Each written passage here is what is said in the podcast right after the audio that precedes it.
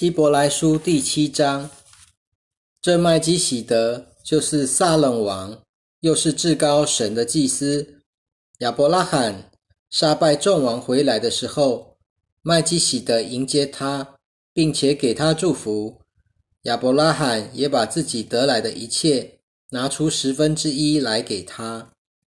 麦基喜德这名字翻译出来，头一个意思就是公义的王。其次是撒冷王，就是平安的王的意思。他没有父亲，没有母亲，没有族谱，也没有生死的记录，而是与神的儿子相似，永远做祭司。你们想一想，这人是多么伟大！先祖亚伯拉罕也要从上等的鲁物中拿出十分之一来给了他。那些领受祭司职分的立位子孙，奉命按照律法向人民，就是自己的弟兄收取十分之一。虽然他们都是出于亚伯拉罕的，可是那不与他们同谱系的麦基喜德，反而收纳了亚伯拉罕的十分之一，并且给这蒙受应许的人祝福。向来都是位份大的给位份小的祝福。这是毫无疑问的，在这里收取十分之一的都是必死的，但在那里收纳十分之一的却被证实是一位活着的，并且可以这样说：连那收取十分之一的立位也透过亚伯拉罕缴纳了十分之一，因为麦基喜德迎接亚伯拉罕的时候。立位还在他祖先的身体里面。这样看来，如果借着立位人的祭司制度能达到完全的地步，为什么还需要照着麦基喜德的体系另外兴起一位祭司，而不照着亚伦的体系呢？祭司的制度既然更改了，律法也必须更改，因为这些话所指的那位。原是属于另外一个支派的，这支派向来没有人在祭坛前供职。我们的主明明是从犹大支派出来的。关于这个支派，摩西并没有提及祭司的事。如果有另一位像麦基喜德那样的祭司兴起来，那么这里所说的就更明显了。他成了祭司，不是按着律法上肉身的条例。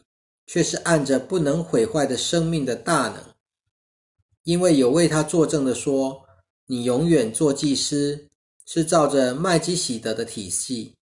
一方面，从前的条例因为软弱没有用处，就废弃了；另一方面，他却带来了更美的盼望。借着这盼望，我们就可以亲近神。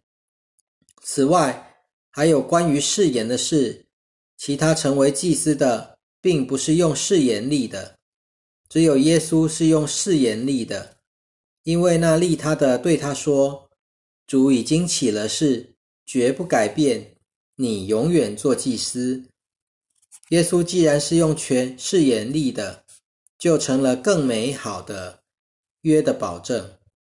一方面，从前那些做祭司的。因为受死亡的限制，不能长久留任，所以人数众多。另一方面，因为耶稣是永远长存的，就拥有他永不更改的祭司职位。因此，那些靠着他进到神面前的人，他都能拯救到底，因为他长远活着为他们代求。这样的一位大祭司。对我们本是合适的，他是圣洁，没有邪恶，没有玷污，从罪人中分别出来，高过众天的。他不必像那些大祭司，天天先为自己的罪献祭，然后为人民的罪献祭，因为他献上了自己，就把这事一次而永远的成全了。律法所立的大祭司。都是软弱的人，可是，在律法以后，用誓言所立的儿子，却是成为完全直到永远的。希伯来书第八章，我们所讲论的重点，就是我们有这样的一位大祭司，他已经坐在众天之上至尊者的宝座右边，在圣所，就是在真会幕里供职。这真会幕是主支搭的，不是人支搭的。所有大祭司都是为了献礼物和祭品而设立的。所以，这位大祭司也必须有所献上的。如果他在地上，就不会做祭司，因为已经有按照律法献礼物的祭司了。这些祭司所供奉的执事，不过是天上的事物的副本和影像。就如摩西将要造会幕的时候，神曾经警告他说：“你要留心各样物件。”都要照着在山上指示你的样式去做。但是现在，耶稣得了更尊贵的职分，正好像他是更美的约的中保。这约是凭着更美的应许立的。如果头一个约没有缺点，就没有寻求另一个约的必要了。可是神指责他们说：“看哪，主说日子要到了。”我要与以色列家和犹大家订立新约。这新约不像从前我拉他们祖先的手，领他们出埃及的日子与他们所立的约，因为他们没有遵守我的约，我就不理会他们。这是主说的。主说，因为在那些日子以后，我要是以色列家所立的约是这样。我要把我的律法放在他们的心思里面，写在他们的心上。我要做他们的神，他们要做我的子民。他们个人必不用教导自己的邻居和自己的同胞，说：“你要认识主，因为他们所有的人，从最小到最大的，都必认识我。我也要宽恕他们的不义，绝不再记着他们的罪恶。”神既然说到新的约，就是把前约当作旧的了，那变成陈旧衰老的，就快要消逝了。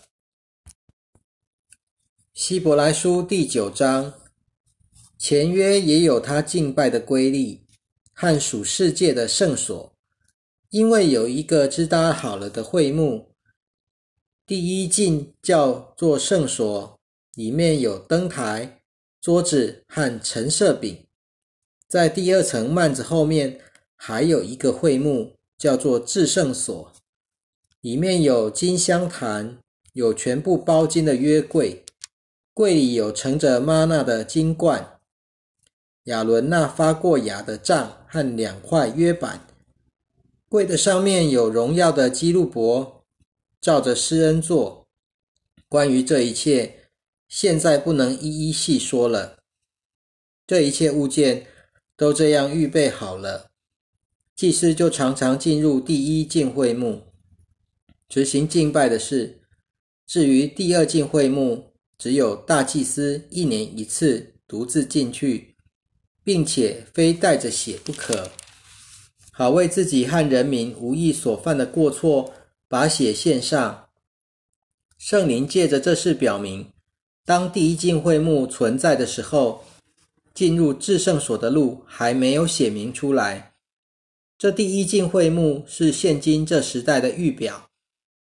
其实所献的礼物和祭品都不能使敬拜的人在良心上得到完全。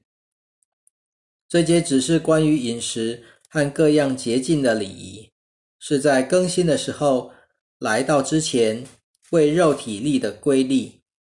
但基督已经来了，做了已经实现了美好事物的大祭司。他经过更大、更完备的会幕。他不是用山羊和牛犊的血，而是用自己的血，只一次进了至圣所，就得到了永远的救赎。如果山羊和公牛的血，以及母牛犊的灰洒在不洁的人身上，尚且可以使他们成为圣洁，身体洁净。何况基督的血呢？他借着永远的灵，把自己无瑕无疵的献给神。他的血不是更能洁净我们的良心，脱离自死的行为吗？使我们可以侍奉永活的神吗？因此，他做了新约的中保，借着他的死，使人在前约之下的过犯得到救赎，就照那些蒙召的人得着永远基业的应许。凡有遗嘱，必须证实立遗嘱的人死了，因为人死了，遗嘱才能确立。立遗嘱的人还活着的时候，遗嘱绝不生效。因此，前约并不是没有用血立的。当日，摩西按照律法向所有人民宣布了各样的诫命，就拿牛犊的血和水。用朱红色的羊毛与牛膝草撒在律法书上和人民身上，说：“这就是神规定你们立约的血。”他照样把血洒在会幕和各样敬拜用的器皿上。按着律法，几乎所有都是用血洁净的。如果没有流血，就没有赦免。照着天上样式做的。既然必须这样去洁净天上物体的本身，就应该用更美的祭品去洁净了。因为基督不是进了人手所做的圣所，而是进到天上，现在替我们显露在神的面前。他不必多次把自己献上，好像大祭司每年带着不是自己的血进入至圣所一样。如果这样，他从创世以来就必须受许多次的苦了，可是现在他在这世代的终结只显现一次，把自己作为祭品献上，好除掉罪。按着定命，人人都要死一次，死后还有审判。照样，基督为了担当许多人的罪，也曾经一次把自己献上。将来他还要再一次显现，不是为担当罪，而是要向那些热切期待他的人成全救恩。